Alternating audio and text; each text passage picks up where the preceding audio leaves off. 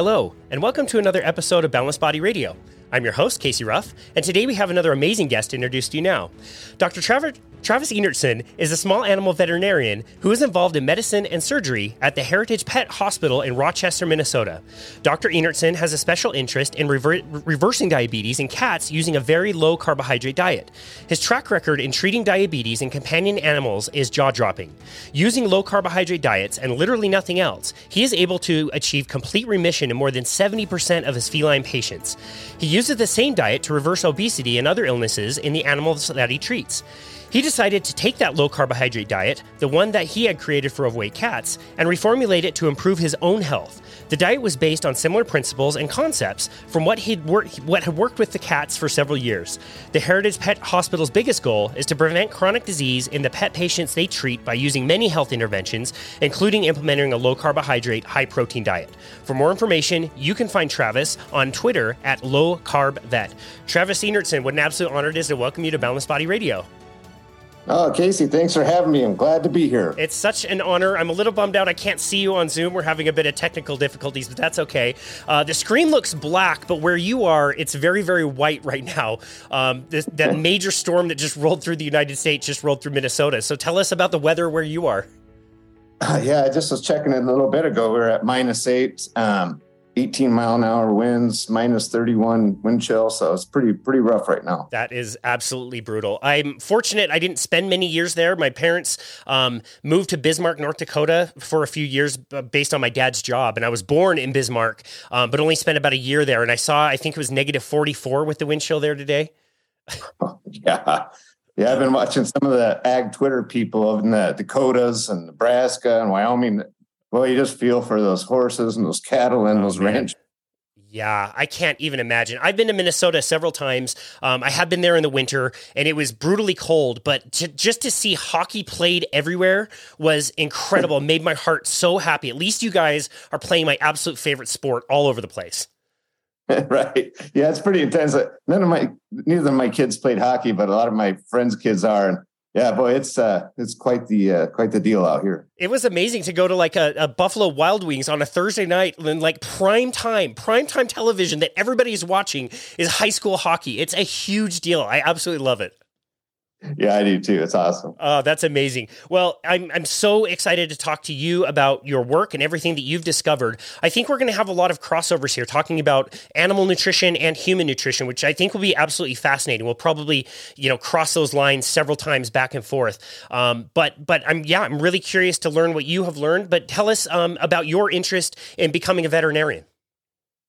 Yeah, well, I just grew up loving animals and always wanted to help animals. My dad was a veterinarian, so just kind of seemed like the logical fit. Um, I uh, graduated from Colorado State in 1994, and then I practiced in Alaska for a couple years. And the first couple of years of my career, I was uh, mixed animal, so I did large animals and small animal.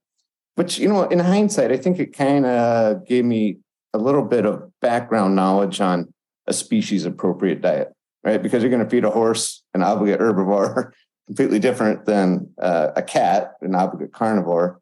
Um, but so I think that may have given me a little bit of benefit, or maybe just made me more crazy as I've gone on to learn more.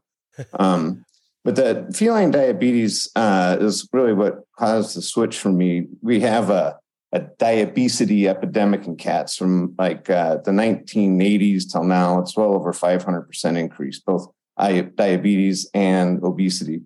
And when, when cats get um, diabetes, for all intents and purposes, it's, it's is type 2 diabetes, it's insulin resistance. And uh, I was treating those cats the way I was trained, the way all the textbooks read, the way all the specialists said. I put them on a uh, which uh, high fiber diet, you know, kibble, which is high in carbs, and um, just what I now consider to be really industrial doses of insulin. Take really high doses of insulin. I always hated that disease because you could never achieve normal blood glucose. I mean, their blood sugars were just sky high, or they were so low they were in a coma or dead. And just to get a normal blood sugar was just rarely achievable. They might hit it twice a day on the way up and the way down. You know, they could never keep them in that zone. Um, but you know, I never really questioned it because that's the way I was taught. The textbooks, the experts, you know, are all in lockstep. And then uh, this crazy ridiculous came out crazy, crazy ridiculous research came out in 2001, and uh, Dr. Greco is her name, and uh, she was uh, one of my instructors. It was just brilliant. I mean, she did the exact opposite in this small study. She put them on like a low carb, uh, canned food, high protein, kind of like kitten diet. And she just used minuscule doses of insulin. And I was just stunned when I was reading the kind of results she had because I had never experienced anything like that. And uh, so I didn't wait until there was a bunch of randomized controlled trials. I just jumped in with my next diabetic. And um, within several months, the cat was in complete remission off all insulin. And then the next cat I treated the same way, complete remission in several months. The next cat, so I had three in a row, complete remissions off all insulin, normal blood sugars, no sugar in the urine, normal fructosamine, which is like an A1C. And I was just kind of shocked. I, I now realize in hindsight that was a little bit lucky to get three in a row, but it just kind of changed the way I, I looked at treating these. Um, we started counting our cases over like a two year period and we got up to like 70% of our cats were in remission. One time we got a little bit higher. Over time, though, our, our remission rates actually started to fall a little bit. And I, I, think part of that is because people started Googling me and finding me and coming to me. Um, and a lot of times by the time I would get these diabetic cats, they'd already been what I considered as mismanaged for uh, way too many months, sometimes years. And you kind of have a brief window of time when you still have some functioning beta cells in that pancreas to to achieve remission. And if they goes too long, there's those feline beta cells are just really, really sensitive to glucose toxicity. So, wow. yeah, and then I kept going on. Uh, it was just amazing experience after seven years of struggling mighty to um, get these cats in remission. And the cats that we didn't get into remission, uh, I just remember two off the top of my head because they're in my records, but one was called Braveheart, the other one was called Lucy Marie. It could never achieve um, remission in those cats. They just required a minuscule dose of insulin twice a day for life. But Braveheart, we diagnosed them at age nine. And then at age 18, we ended up putting them to sleep for uh, bladder cancer. But that's just, I just have never met another vet who's had a diabetic cat on insulin for nine years. Uh, I mean, maybe I'm patting myself on the back too hard here. Maybe other people are doing that. I don't think you can do that without a low carb, high protein approach. I just wow. don't think it's. Wow. That is absolutely amazing. I want to go back to your training. You mentioned textbooks. Was nutrition talked about in your training? Oh, it's terrible. It's, just like med school. I mean, it's just very little. And then what, what training we do have, unfortunately, I think is influenced by industry a lot. And a lot of our training was uh, calorie math, you know, figuring out how many calories they need. And, um, you know, when you look at veterinary nutrition labels, it's just absolutely terrible. I mean, if you know, if you go to pick up some human food, you can look at the label, you can tell how many fats, proteins, carbs, it's all broken down. Veterinary nutrition labeling just sucks. I mean, you have to send people to the store with a calculator and some formulas how they can do the math to find out the protein, carbs, and fat. And even then, it's still a guesstimate. It's just it's frustrating to me that and, you know I've been in practice for was it 28 years now, and we still have not made any progress on getting better wow. pet food labels. Wow, that's crazy. Wow, it's, oh. it, it, it's just kind of like I, I think about I, I, teach nutrition in veterinary school. I, I I wish there was more of that. Just like I wish there was more of that in human medicine, but like in human medicine, when they do talk about increasing nutritional training, unfortunately, I just think they're going to teach the food pyramid or my plate harder, which isn't really going to move the needle, in that, my opinion. That was my argument also. Like on paper, it sounds amazing if we can get doctors more training, but then you think about the training they're going to get, and it's like maybe they shouldn't get any more training than they get. Maybe they should get absolutely zero because they're getting taught the wrong stuff anyway. Yeah, I know. I you're going to have to unlearn that much more. That's right. That's right. And unlearning is challenging, right? It's really challenging. It took me a while to unlearn a lot of stuff. Um, that's very challenging. Wow. Okay, so so before you found this solution, which is highly successful, just to clarify, you had seen no cats get better on any of the conventional um, treatments, especially with insulin. You know, I definitely saw improvements. If You have an uncontrolled diabetic and get them on insulin. Um, there's uh, significant improvement. But I, typically, I want to say, and I'm not 100% right in the summer, but most diabetic cats will live about three years on insulin. That's um, it. And that's because you just, if you're using the traditional approach with high insulin and high carb diets, you're just going to have such dramatic fluctuation in the blood sugars. And yeah, so you know, I, I kind of we call it the Catkins diet. You know, it's high protein, uh, moderate fat, very low carb. But I, I think of that approach kind of similar to like a Dr. Bernstein, you know, diabetes solution. Like, you know, if you put minimal carbs in, you need minimal uh, amounts of insulin, and you don't have those huge variations. I mean, I just think it makes sense. You've given me several gems already in this conversation. Um, Braveheart the cat is a great name. I might steal that for another cat that I get. And and the Catkins diet is absolutely fabulous. So thank you for both of those. That's fantastic. Wow. Okay. So so did you notice that you were treating diabetic cats more and more as your career went on? Like, is this an increasing problem? I know you mentioned that it's increased by 500%, you know, statistically, but anecdotally, you've noticed that.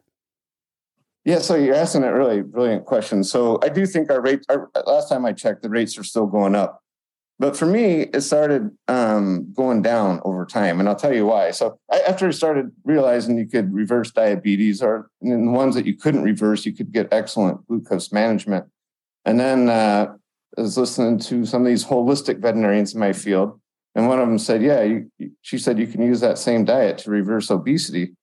And I, I thought, that's ridiculous because um, I'm a hypocrite. My own cat was overweight, you know, and uh, and I put her on the most exp- expensive prescription weight loss diet you could buy.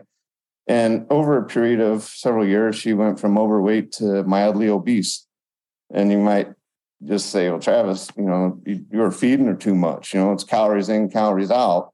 But I'll tell you what: when you have a cat or a pet, a dog that's hungry all the time, they're often going to win the battle right? I mean, she's waking us up at night. We can't sleep. She's yelling. Finally, you just put more food in her bowl. Shut up so we can sleep. And um, so I thought it was ridiculous that this holistic vet suggested you could use that same diet that reverses diabetes. You could use that to reverse obesity. But I tried it with my own cat, you know, n equals one. And it was amazing. I put her on this canned cat food, which I thought was going to make her obese because more obese because she loves canned cat food. And I thought she needed this high fiber, low protein prescription weight loss diet. Um, but the weight just melted off her, Casey. I mean, she could jump up on high shelves and tables again. And it was just freaking amazing. And then so I started treating obese cats with that. And then they were losing weight similarly. And, and oftentimes when we didn't get all the weight loss, I just really wish I had DEXA scanners for these cats because sometimes they would not really lose a significant amount of weight. But the, their muscle tone felt better, their coats are better. The people are telling me how much more active the cat is. You know, and I think the scale lies. I really wish I had a way to do better body composition rather than kind of a subjective, what we call body condition score. But maybe I'm fooling myself, but even those cats that didn't lose a significant amount of weight still gained a significant amount of improvements in uh, body composition. Wow. And so then I think the reason my my diabetes cases started dropping at, at, a certain point, I'm like, why do I wait until these cats get fit, sick, fat, diabetic, these bladder problems called interstitial cystitis? Like, why do I wait till they get sick and then I recommend a species appropriate diet? So I just started recommending it for all the cats. Um, and uh, I, I, jokingly tell my clients, but it, there's a lot of truth in it. You know, if you really take this information to heart, you're kind of hurting my bottom line because all the stuff that keeps us so busy on a day-to-day basis just tends to not show up or shows up at a much lower frequency. And um, so yeah I, I, just rarely get a new diabetic case anymore. Every time i do it's just someone who looked me up on the internet you know and like i say those are really challenging cases because you usually can't achieve remission but you can still get excellent glycemic control. Wow well, being a nutrition coach, I often say we're really bad at business because, you know, if, if people follow our advice, they tend to do really well and they don't need us for the rest of their lives. And so we end up putting ourselves out of business. It's interesting that you're doing the same thing with a completely different species. yeah, I know. I, was listening to one of your podcasts and I just, I really enjoyed the part where you're talking about like, you know, when you're a trainer, you know, it's, it's 100% commission you mentioned, right? And so you're only going to be successful in a career if you're achieving good clinical outcomes. And um, I, I just, unfortunately, it's not the same in medicine like it, like that, and it's disappointing. Yeah. That is very disappointing. I appreciate you listening to the show. This is part of the reason why we invited you. Is hopefully we get a few more like downloads out of that. That's great. Um, I, am wondering if you can talk a little bit about uh, cats specifically. We'll talk about other animals and humans obviously as we go, but um, if you can talk about cats specifically and how they evolved, like where exactly they came from, and and you know kind of how they would have eaten, you know, back back evolutionarily, I guess. Yeah. So my understanding is they all almost all the domestic cats we have here in this country are descendants of the African desert cat. And the African desert cat is 100% carnivore. Um, when you analyze their diets, it's rabbits, rodents, mice, birds, lizards. I mean, it's just all animal based food. Um, and so uh, I, I think if you look at their natural heritage, all of our cats descended from the African wildcat. I mean, I know my some of my colleagues think I'm crazy, but I think we should try to minimize the natural max. You know, try to have a, a natural diet that will you know mirror that. Um, and I think the other big thing with cats, it's not probably true with dogs, is um, when you look at the African desert cat, there's not much water in the desert. So maybe up to I've read a study up to 90% of their daily moisture needs comes from the moisture in the prey that they catch. Because it turns out little mom, little mammals are like big mammals, we're all roughly 70% moisture. You know, canned food is 70% moisture. Dry food is only 10% moisture. So if you put these cats on a dry food diet, they will drink more water, but eh, I don't think they drink ever enough to be like fully hydrated. And so if you're mildly dehydrated day in, day out, day in, day out, you know, it puts a strain on the system, particularly kidneys, which depending on what research you look at in cats is either cancer and, and kidney disease are the top two leading causes of death. So it's an unproven hypothesis that if you keep a cat well hydrated throughout its life, you could maybe delay the onset of kidney failure. It makes sense to me, but I argue with colleagues because not not very many people agree with me. But I I think it's worth looking at. Wow, that is absolutely fascinating. Do we know? I, this is probably debatable. I know I can domesticate my dogs. I don't know if I can domesticate my cat. She is a stone cold killer. She lives outside. She loves eating all the voles on the hill in front of our house. Uh, so d- domestication is is maybe going a little too far. But how, how did how did our paths kind of converge, and how did we start kind of cohabitating together? Well, you know, so I, I, I don't want to sound like I'm an authority on this. It's not really my wheelhouse, but just from little poking around I did, you know, like back when uh, in the Fertile Crescent, back at the like the Egyptians, and we started um, cultivating grains, and then the rats were such a big problem. So it sounds like uh, that. I think that in that Fertile Crescent is where these cats were first adopted, and they're highly um, held in high esteem in those um, early farming communities because they wanted to protect their grain crops, and so I think we just started to uh, domesticate them at that point. Interesting. Wow. Okay. So, th- explain a little bit the the difference between cats and dogs specifically, and what you know the difference between like an obligate carnivore is versus what a dog is. Can you explain that? Yeah. So this is my understanding. So cats are obligate carnivores. They cannot survive without animal based foods. Now, dogs they say are facultative omnivores, um, and they'll, they'll point to some things like dogs do have uh, some mutations from, from like wolves where they can have more copies of the pancreatic amylase. And so a lot of people in my field will use that to justify the high carb diets that we tend to feed dogs. Um, I don't know. I, I kind of look at it more like uh, there's some adaptations that probably dogs made as they co-evolved with humans, and as humans were evolving to an agricultural based societies where they're eating more carbohydrates, probably the the wolves that they had domesticated um, only the ones that were able to acquire maybe more pancreatic amylase copies um, were the ones that survived to breed, you know, like a natural selection. That's the way I look at it in my mind. And I know there's people that are much better at talking about this than me, but I've looked at some debates about whether canines are true carnivores or obligate carnivores. I guess you could say that they're not necessarily obligate carnivores. I think you can probably meet those amino acid requirements and vitamin requirements if it's highly supplemented and with with stuff. But I don't know. I still believe like if if you look at the natural diet of wolves, which I spent a fair amount of time looking at, I just think you're going to get similar benefits with dogs as you will with cats. Probably not as profound, but similar. So for somebody who's not familiar, I know this isn't your wheelhouse, but for somebody that's not familiar with the evolution of dogs versus cats, dogs, you already mentioned it. They kind of they kind of like cohabitated with us, and and we essentially made dogs. I thought this was really well explained in the TV show Cosmos, where the host kind of talks about how you know we basically made this kind of a deal with a wolf where they would get you know uh, our scraps, they could gnaw on the bones that we have, they could use the excess protein that we didn't need, and we would get you know something that we could domesticate to have around to protect us or to help us hunt. Is that the way you understand that? Yeah, that's the way I understand it too. And you know, it's interesting. Like when um, when I went on my own low carb journey after seeing all the benefits in my patients, and I, I, I uh, just spent so much time going through the the weeds on this stuff and looking up mouse studies and all kinds of stuff.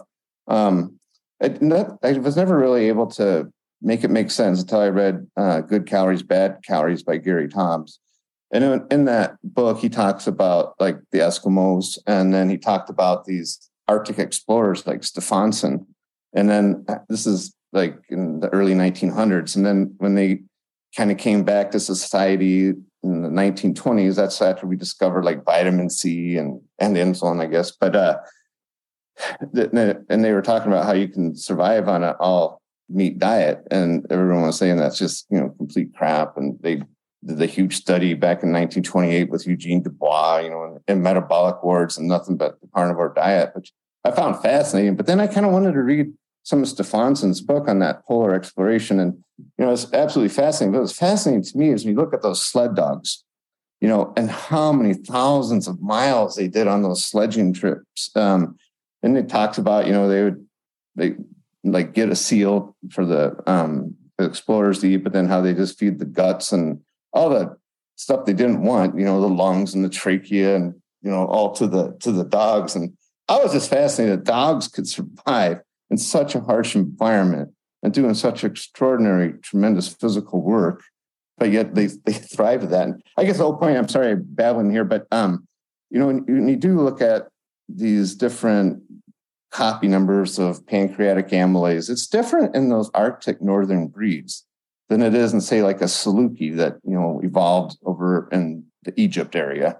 You know, so I just think like these they probably dogs were able to adapt to higher carb diets. The ones that couldn't probably got bred out. But but I realize this is not I, did you say Cosmos was the name of that show? I got to look that up. Oh, it's yeah, it's fantastic. It yeah, it kind of talks about our evolution and you know everything from the Big Bang on that happened, and so it you know it zooms out really large and talks about the universe and zooms in really tight and talks about us and our evolution. It's it's absolutely fantastic. Um, it's I probably like 2014 on Fox, I think it was released. But yeah, it's it's it's a fascinating series, and he does talk about like like what it might have been like, you know, thirty thousand years ago when you know we were up against wolves and maybe we were you know competing for the same food or maybe going against each other. But for whatever reason we just kind of developed this amazing relationship. And back then 30,000 years ago there's not a dog. A dog does not exist. Every single dog that we have evolved from whatever that one wolf that started the whole thing and you know we would we would selectively breed them. And so the cute one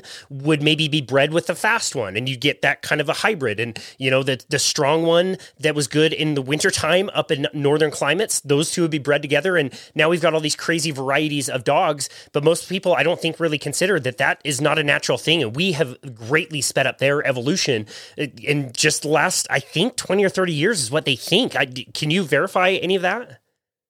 Well, you know, so my understanding is like, I think the hypothesis that they, this um, domestication of wolves to dogs took place in probably a couple different places across the world um, at separate at separate points. Um, you know, it's interesting, like you say, like this huge diversity of dog breeds we have now. I don't think there's any other species on the planet that has been bred to have so many diverse traits from size and hair coat to personality traits to the morphology of their head and their jaws. Like, but the thing I argue about with my colleagues um, is like, you know, I say we should feed them like wolves, and they're just telling me like, yeah, that Chihuahua is not a wolf. You know, that Great Dane is not a wolf. And I get it, but man, I think the physiology is still the same, right? They still don't have salivary amylase, you know. Um, and, I've done kind of some deep dives on this. When you look at their gastrointestinal tract, um, man, it's it's really similar to people. I mean, when you look at the the the gastric property, you know, where all the hydrochloric acid is produced and the kind of pH that they can achieve and the parietal cell density, like how many of these cells in the glandular portion of the stomach that are producing it, and the length of the small intestine and the and the large intestine and how like uh, you know you look at other non-human primates how they have just such a massive large colon and and a big uh, appendix or cecum if you will. Um, it just it's just amazing how human uh, visceral anatomy you know evolved over the years um, and just it's remarkably strikingly similar to dogs and cats so I, I find that whole thing interesting but i guess my colleagues that say that you know they they they can thrive on high carbohydrate diets. I just disagree with them. I, I think they can survive on high carbohydrate diets, but I, I don't think they're going to fully thrive till we can more closely imitate a species appropriate diet. But uh, Casey, I should just let your listeners know that I realize I'm crazy. I mean, there was a there's a time when I used to try to be normal, but I don't really care anymore. I'm just this is my thoughts, you know. That's great. Well, I told you via email. We love the crazy. If you want to come on our show and be crazy, we love it. I think all of that is absolutely fascinating as well. I have heard, and, and again, you'd be the perfect person to ask, that the dog's digestive system is the most similar of any animal to a human. Is that correct from what you understand, or at least that's what experience? I am understanding? Wow. Yeah, that, that that that's what I'm understanding, and maybe I'm not understanding it correctly, but yeah, just when you look at the, you know, all these, like it's, it's more close to a dog and a cat than it is to, you know, like chimps, you know, our most closest relative. So yeah, I'm really glad you brought up the chimps. I was just thinking that, like, yes, we came from that kind of lineage, but we made some huge separations and made some big compromises thousands and thousands of years ago that led us down a completely different path. And yes, we are very similar to a chimpanzee, but that doesn't mean we have any kind of a similar life or similar way of eating. We don't hang the same way, but we can throw things a lot better. Um, yeah, our digestive system's totally different. The structure of the jaw, like all of that human anatomy, is vastly different than a chimpanzee you look at a dog and you think, okay, this thing doesn't look anything like me. But you have to consider again that they we have this very special relationship that we evolved together, probably eating all of the same things. Yeah, see, I think that's what why when, when they say like we co-evolved, I just think it makes a lot of, lot of makes a lot of sense to me. You know, um, yeah. Wow. I love that. Another thing I wanted to ask you about, I've heard this as well. I I don't see this anywhere. Maybe you have. Are dogs the only other animal that have the whites of eyes? They have the what? I'm sorry. The eye, the white of the eye, the area of the eye that has the white part. Are dogs the only other animal that has that besides humans? See, that's a really good question. I don't know, Casey. Huh. I wish I could sound smart. I don't know. Fair. Yeah, I appreciate that. I, I just I, I remember hearing, and this makes sense to me, that through evolution, we needed ways to communicate with our best buds who were our hunting helpers. And that was one way that we could have nonverbal communication is by shifting our eyes and having that eye white. And I heard that dogs evolved with that same trait because of that. So interesting to speculate on. Yeah, that is. It is because I, I, I don't really spend a lot of time on it, but I keep coming across articles in my you know vet news stuff about uh, how much dogs learn from our body language, not just uh, that, and and vice versa. You know, it's like how much of our communication is nonverbal, and yeah, that seems like that would fit in in that scenario. Just just watching my dog Rex, if he wants to go play with his Chuck It toy, he'll just look back and forth and back and forth, and we have that kind of communication. I can do the same thing. If I look at his toy, he'll look at the toy and look back, and yeah, that's it's, it's interesting to speculate on. You've mentioned this several times. I think this is fascinating. People are argumentative with you about your ideas yet your success rates are insane what who is arguing with you about some of these ideas Oh, you know, it, it's mostly with the academics. You know, uh, I don't know. You know, I, just so you be clear, and I'm I'm just a regular vet. I'm in the trenches day in day out, medicine and surgery, right? And the people I have these arguments with, I mean, they have all kinds of extra degrees. They're board certified, PhDs, and um, so I, I don't know. I, I realize I haven't had the amount of training they've had, but I also realize they haven't had as much time in the trenches as I've had. So I don't know. It, it kind of seemed to discount personal experience. Um, you know, this this evidence-based medicine model, which I think is good, but I just think it's been kind of bastardized to a point where clinical experience has kind of been weeded out. And I, I think that's a mistake. You know, in human medicine and veterinary medicine. So I, yeah, I know. I, I, realize I'm the crazy one. You know, I, I don't really care anymore. But I just Good for you. You know, when, when I was going along this this evolution and started reversing diabetes and started reversing obesity, and then one of these holistic vets who I used, used to think they, those guys are kind of crazy. Um, you know, she made the point like, you know, the more closely you can mimic an, an animal's ancestral diet, the less chronic disease you're going to have. You know, and I was like, you know, that doesn't that doesn't sound crazy, but but it'll get you in arguments with the academics, that's for sure. Very interesting. Um, we've also talked a little bit about the influence of industry. Is is that pretty a strong correlation from what you've seen that like a pet food company is getting into the level that you're at on the ground and is influencing the way that you and your colleagues practice? Yeah, yeah I think the industry uh, influence is huge. You know, and they they're the ones who support a lot of our CE. So if we want to do CE on um, nutrition, uh, continuing education, um, then it's usually funded by a, a, food company. And if not, it's being taught by a nutritionist who is funded by food companies. So I, I, that's I think that's a problem, and I don't really know how to get around it because just not a lot of people are going to go out and fund the kind of nutritional studies I would like to see because um, there's not going to be any. A lot of it's going to be home prepared food and there's just not going to be financial incentive. So I really, I really hope the listener has made all of the the the you know conclusions that you're getting at here, and how similar this is to the story of our health and our nutrition. I think is fascinating. Before we leave pets, I do want to ask you what what would be a better way, in your opinion? How do you feed cats? How do you feed dogs? What do you think is the ideal way to feed these pets, uh, and in like a practical way?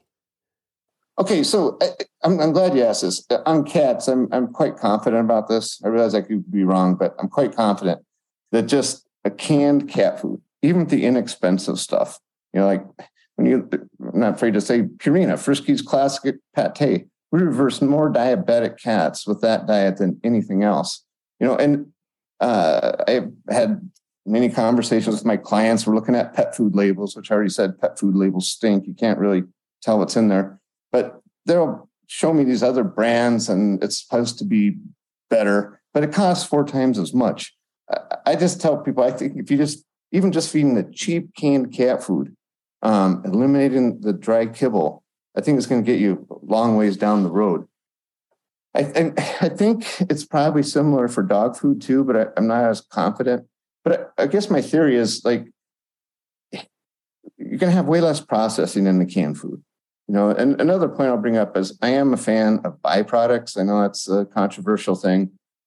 Some of these pet food companies trying to throw their label out there does not contain byproducts. So I'm a fan of byproducts. So those byproducts, most of them are coming from uh, the animals that you and I are eating: the beef, the sheep, the goat, you know, whatever. You know, the the, the, the heart, liver, lungs, spleen, thymus. You know, all, all those organs that we're not eating are extremely nutrient dense for pets. So I'm a, I'm a big fan of uh, byproducts, but I feel comfortable saying that like canned, canned, canned cat food, canned dog food. Uh, this thing is going to be minimally processed, you know. And it, it's interesting, like when you look at human dietary wars, you got the vegans on one side, you have the carnivorous paleo on the other, and you have Mediterranean in between, and we're all arguing all the time. But the one thing everyone seems to agree on is eat nutrient dense food that's minimally processed. And I just don't think you can find a more heavily processed food than kibble. You know, I, I understand it. I mean, they made it taste good. Uh, it's cheap.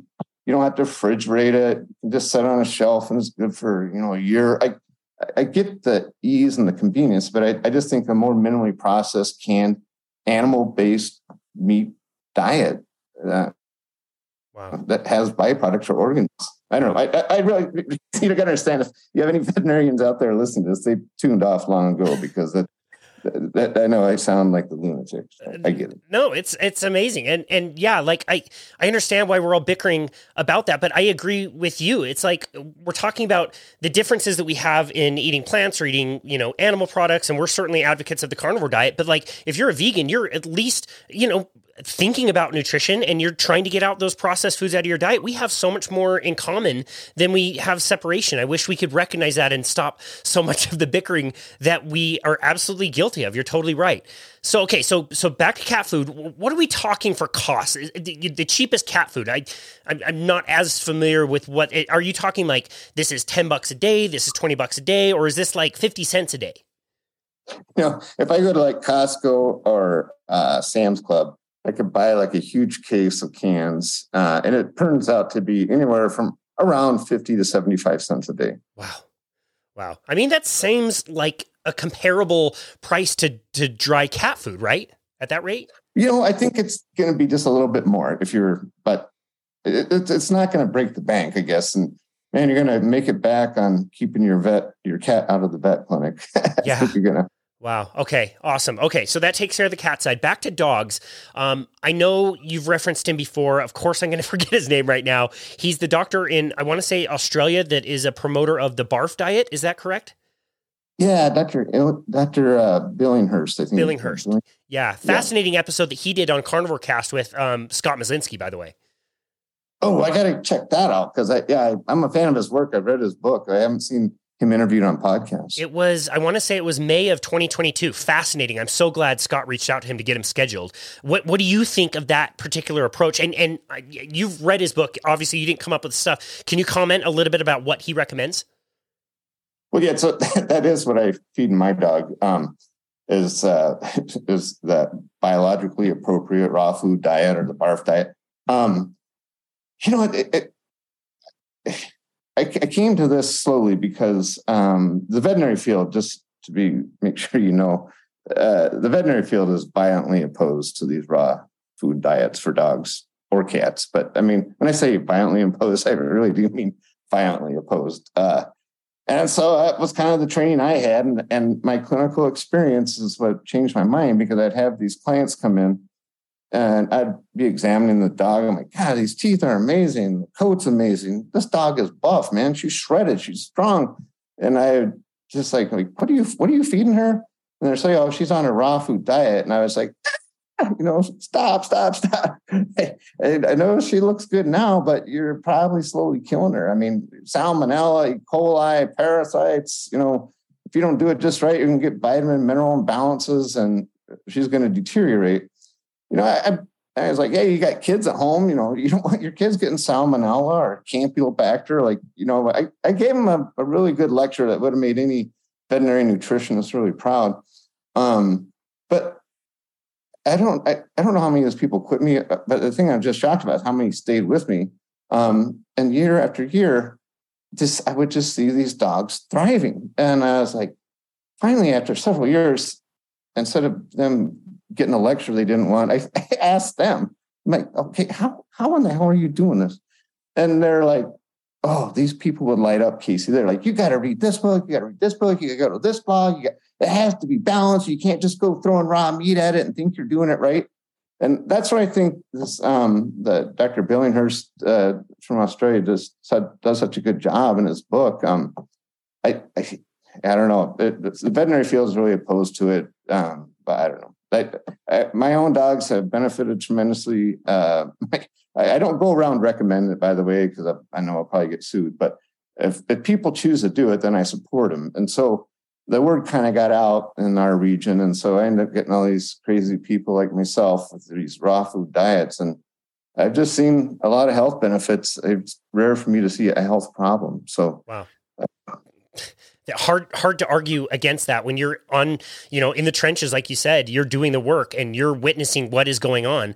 I, again you you kind of mentioned it earlier. It's the same way i found low carbohydrate diets to begin with. I don't care what people eat but if all of these people started getting better and started losing fat and feel great like i guess that's what i'm going to do. I don't really care what a, a, you know my textbook says or whatever. And that does make a lot of sense to me. I can only I'm not very familiar with his work, only just, you know, re listening to that episode this week in preparation for this conversation. But like, it's a combination of you got some raw food, um, you know, some bone meal, I guess, mixed in. You've got some um, plant material that's also mixed in. But he was even talking about like, you don't have to get the percentages exactly the same every single time. You can vary the diet. And he was even mentioning things like intermittent fasting. Like, again, this might be controversial, but he was suggesting that it would be okay for you to feed a dog once a day or once every other day. They could eat as much as they like as long as they're getting the right nutrients. They might not need to eat as many, you know, meals as as we think they should. I thought that was fascinating. I know, Casey. I'm so glad to bring this up because I totally agree with you. but, but the, the veterinary nutrition is going to be mad at me for saying that. But uh, yeah, I, I I totally believe that now. And I think you have a lot more flexibility with the nutrients and that in the background of a healthy diet like that. Just, you know, just like like vitamin C in people, you know, if you're on an ultra low carb diet, your your vitamin C requirements are dramatically less. And I just wonder if there's similar interactions with dogs. And yeah, I, I agree with you or you too on this point of intermittent fasting. Um, I've had a lot of my clients ask me about it and I was telling them, you know, we just don't have any really good studies on it in dogs, but I'm doing it with my dogs and I do my fasting. I have my dogs fast uh, periodically. Um, and then I on Twitter, uh, a gal reached out to me. She's a researcher in South Africa and sent me an article out of a European journal where they were doing inter- intermittent fasting in dogs, which looked to be quite beneficial. So I don't know. I, I, haven't had time to just like plow through the research on that, but I think it makes sense. You know, it, when you look at the wolves, you know, they're kind of on a you know feast and fast cycle. You know, they the pack of wolves take down a deer or an elk, and then they feast for several days, and then they're chewing on the scraps for a couple of days, and then they're hungry for several days. It, it, was it was a European journal, but a researcher from South Africa sent it to me. Which is one of the cool things about Twitter. You know, you start to make some friends on there, and these people are hardcore researchers, and they find papers that you know in veterinary medicine that I just would not find. It's not in my typical journals. Um, but yeah, it showed benefits of intermittent fasting in dogs. And it was a small study and it wasn't real long duration, but I'd really like to see more research on that because I, I just think this notion of having to be fed two to three times a day, every day of, of their life, I just, I, I question that. I really question. Interesting. I would just say anecdotally owning pets, I I don't think my dogs are really interested in food more than once a day. They want to do other things. They want to run on the hill or they want to sleep. They, they they're not really interested in their food that often. So that makes a lot of sense. We're sitting here talking about animals. We've talked about low carbohydrate. We've talked about intermittent fasting. All of these things that we're talking about with pets. So we're again different species. Dogs over here, cats over here, humans we're over here. In your opinion, in your experience, the, the digestive systems, the way the animal works, all of those things versus humans, are we vastly, vastly different species, or are there a ton of similarities between the way our pets should be eating and the way we should be eating? Well, I think that I think it's similar, Casey. And I know that makes me crazy, uh, but yeah, I think we should all be on an animal-based diet. Um, I really do. I mean, you know, in the veterinary nutrition world, that's the other thing that there's just such little appreciation for is the anti-nutrients that are in plants. And then another thing there's so little appreciation for is the amount of linoleic acid that we're in, that's so high in pet foods nowadays. Um, uh, I, I, just think we've gone so far away from what's an evolutionarily appropriate diet. Um, and I think the remarkable remarkable similarities between dogs, cats, and humans. I just I find it striking. Wow, and and I know we're both huge fans of Tucker Goodrich and his work with vegetable oils. But let's use yes. this as a transition to talk about you and your own health. As you're learning all this stuff about your cats, you're surely making these conclusions about humans. When when did it come into your consciousness that boy, maybe like what I'm seeing with my pets and my patients is also happening to humans and human beings? Well, yeah, I remember it quite well because this was back like in the very late 90s when Atkins diet was really the craze. And a lot of my clients, I see them once a year. And then, uh, so I see them, I haven't seen them for 12 months and they've lost like a ton of weight. I'm like, holy cats, you know, what, what are you doing? What, happened to you? And they're like, you know, I lost 30 pounds, 40 pounds, 50 pounds on the Atkins diet. I'm like, oh my God. Well, you sure look good, but you're clogging our, your arteries and you're killing your kidneys, you know. Um, but anyways, I saw so many people losing weight and really feeling good. And then at the time, I was trying really low fat diet. I was trying high fiber diets. I don't know why, because it never worked for my patients, but I thought somehow it worked for me, and it didn't. Trying to increase the gym time more and more, and uh, and then in 2001 we had a baby, and then uh, bought a business, and so I, I, I just went on the Atkins diet, and because I saw a randomized controlled trial that was so much better. I mean, everything LDL, HDL, blood pressure, blood sugar, everything was better except for the LDLC. But um, I was like, I'm, I'm going to try it, and it, it, was like my cat, like the weight melted off me. I just lost this weight without hunger, and that's what, what, what really drove me crazy. Is because I was I thought of myself as a weight loss expert. You know, I used to be a wrestler and did a lot of tough cuts and the key to losing weight is pretty simple. You know, you got to be hungry all the time. If you're not hungry all the time, then you got to beat yourself up for eating too big of a meal and jump on the scale all the time. Like I, I just knew you had to be hungry all the time to lose weight. So when I lost all that weight without hunger, it just drove me crazy trying to figure out the answer. I, I didn't really could get very far on that answer until Gary Taubes' book. You know, which by the way, I just throw a plug out there. Um, Daniel Schulof wrote a book called Dogs, Dog Foods, and Dogma. I think he's the closest thing we have to a Gary Taubes in the veterinary world. Um, it's, it's worth reading if you're interested in this type of stuff.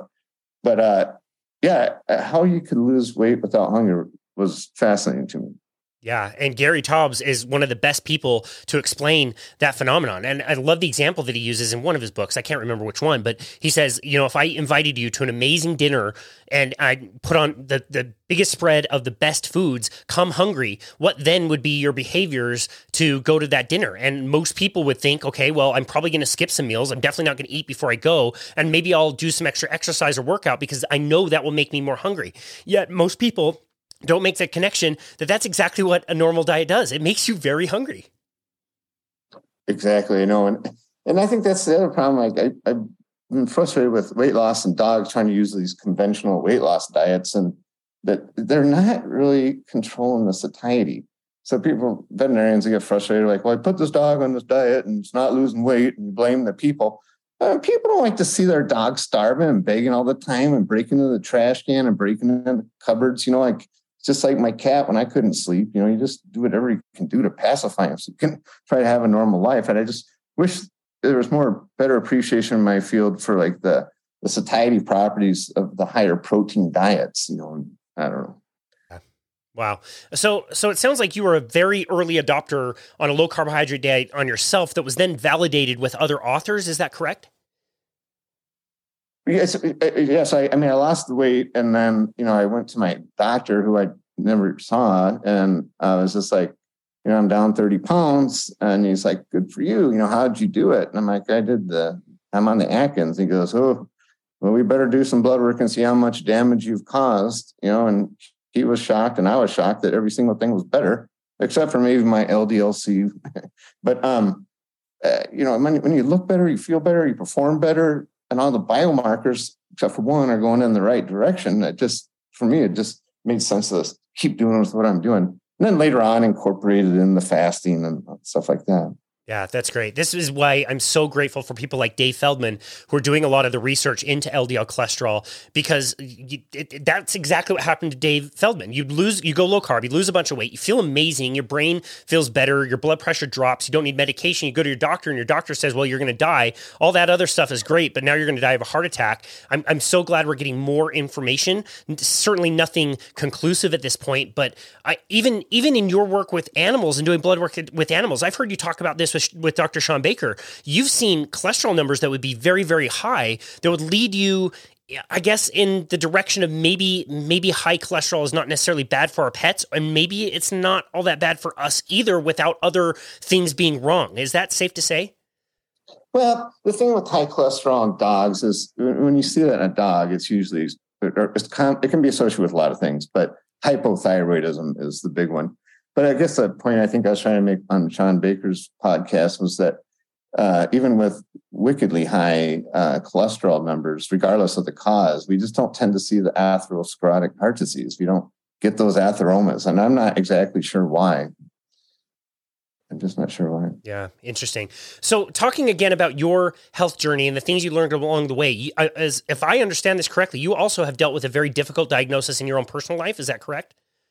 Yeah. So it is uh, cruising along. I thought I was kind of figuring things out with my own health, with my patient's health, and um, and then I got diagnosed about ten years ago with a brain tumor, and uh, that was kind of a, a, a big kick, and ended up having a 15 hour craniotomy. The brain tumors invaded my brain stem, so they couldn't get it all out. And then six and a half weeks of radiation therapy, and I had some bad side effects. The biggest one has been double vision. Got hearing loss too, but double vision is just uh, was incapacitating. I was un, unable to drive for a couple months, and um, yeah, I was unable to do surgery anymore. So it was really tough setback, but things uh, slowly improved. I kind of went really hardcore on my uh, keto diet and uh, one meal a day, calorie restricted. I started making more longer, prolonged fasts. And I don't know if it's because of those things or despite those things, but I did slowly improve. I was able to get back to practice. And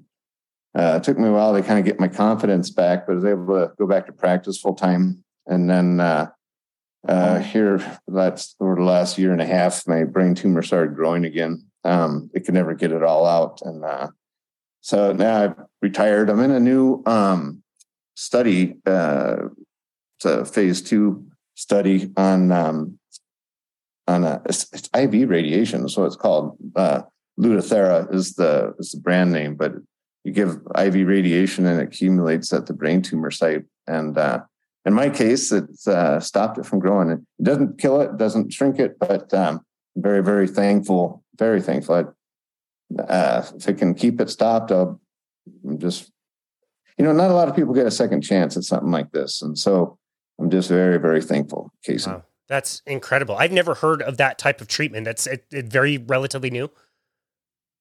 You know, so it's been approved for like neuroendocrine tumors. Um, so it has uh, some good use there. Uh, efficacy is pretty good from what I've seen, uh, but the safety is, is quite good too. So uh, it's exciting. But yeah, there's a small phase one on using it for um, uh, brain tumors.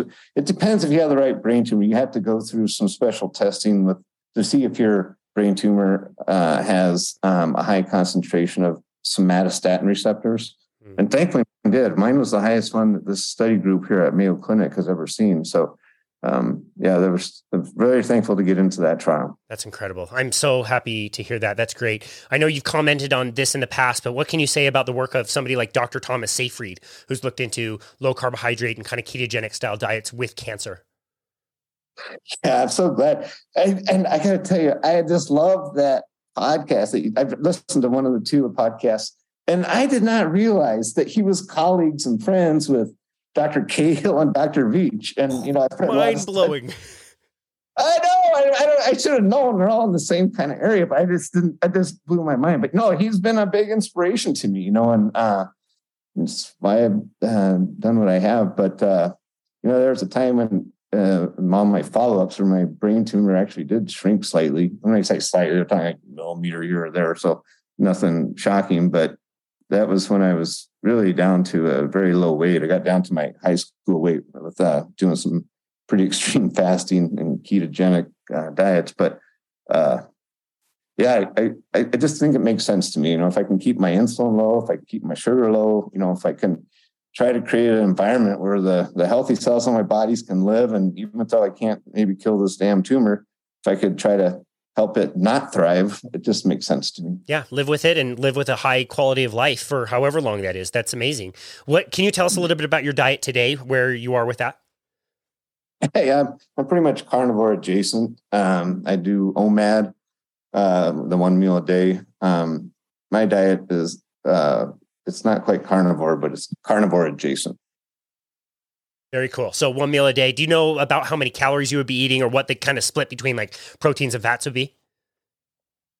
No, I really don't. Uh, and it's hard because, you know, a lot of the meat we eat is, is uh, the meat that we get, a lot of venison and elk and fish. So, you know, I don't know, that stuff doesn't come with packages. I never weigh or measure anything. Cool. Um, Yeah, that sounds like you're doing everything um, correctly, and and it's just I don't know. It's amazing the parallels of everything that you've learned, not only you know with the animals that you treat that you care so much about, but also with humans and your own body. I mean, what an amazing process to go through. And yeah, you're right. Like if I were you, I would give two shits what anybody thought out there about what I was doing or what I was suggesting to people because you're seeing people get better. You're seeing animals get better. Like what an amazing story and what an amazing journey you've gone on. So cool.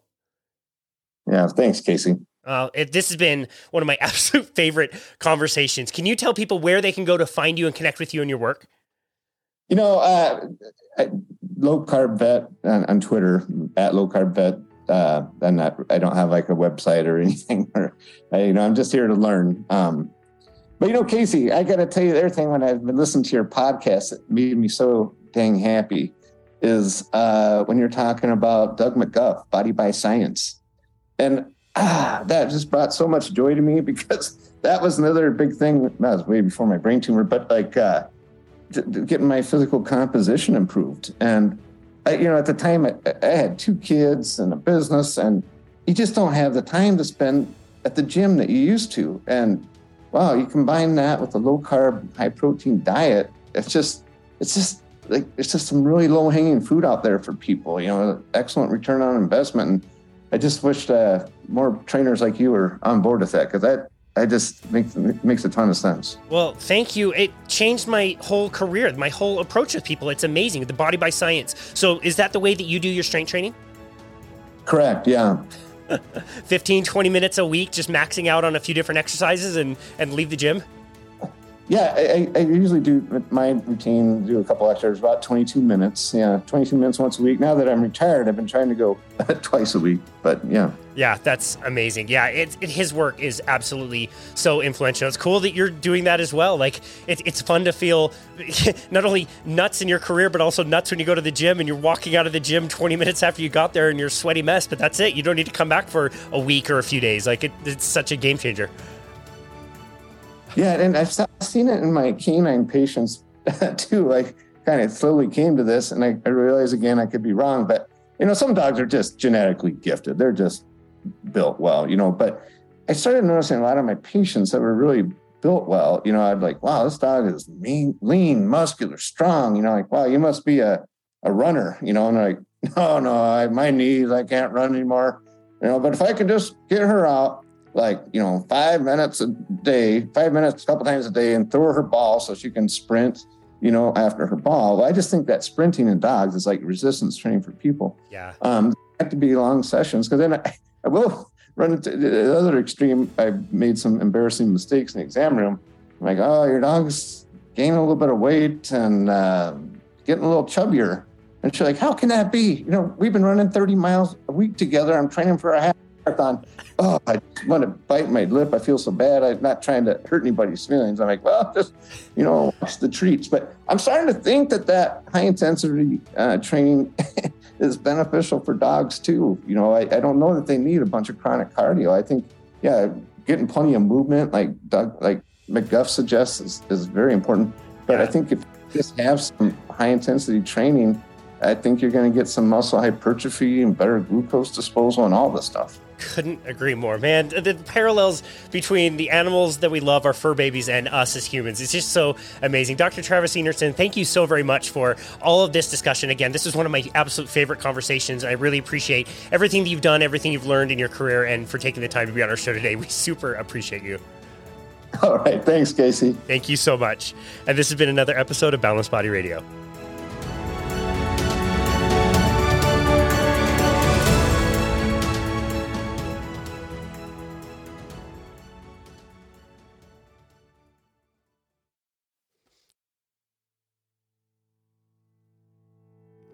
At the close of one year and the beginning of a new year, I just wanted to make sure to thank you, the listener, for all of your support and for listening to our show. 2022 was an amazing year that saw lots of growth with the podcast, but also came with amazing results with the people that we get to work with in our business, Boundless Body.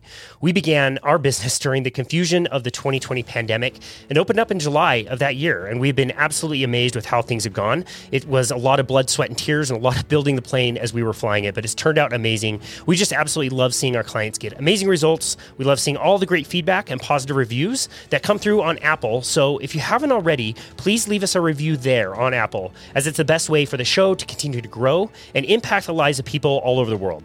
We're super excited for 2023. We already have lots of great guests and topics lined up, and we have no intention of slowing down our releases anytime soon. also, feel free to check out our premium content, which we post on Patreon. There you will find our extended and unedited episodes, which we post on the day of recording. So you actually don't have to wait for the edited version of the podcast to release, which can sometimes be several weeks, actually. And on Patreon, you will also find the Boundless Body Radio Premium Podcast. This was my special project this year. I really wanted to combine all of the very best clips about one topic from our show to combine into extended episodes that take a very deep dive into a topic.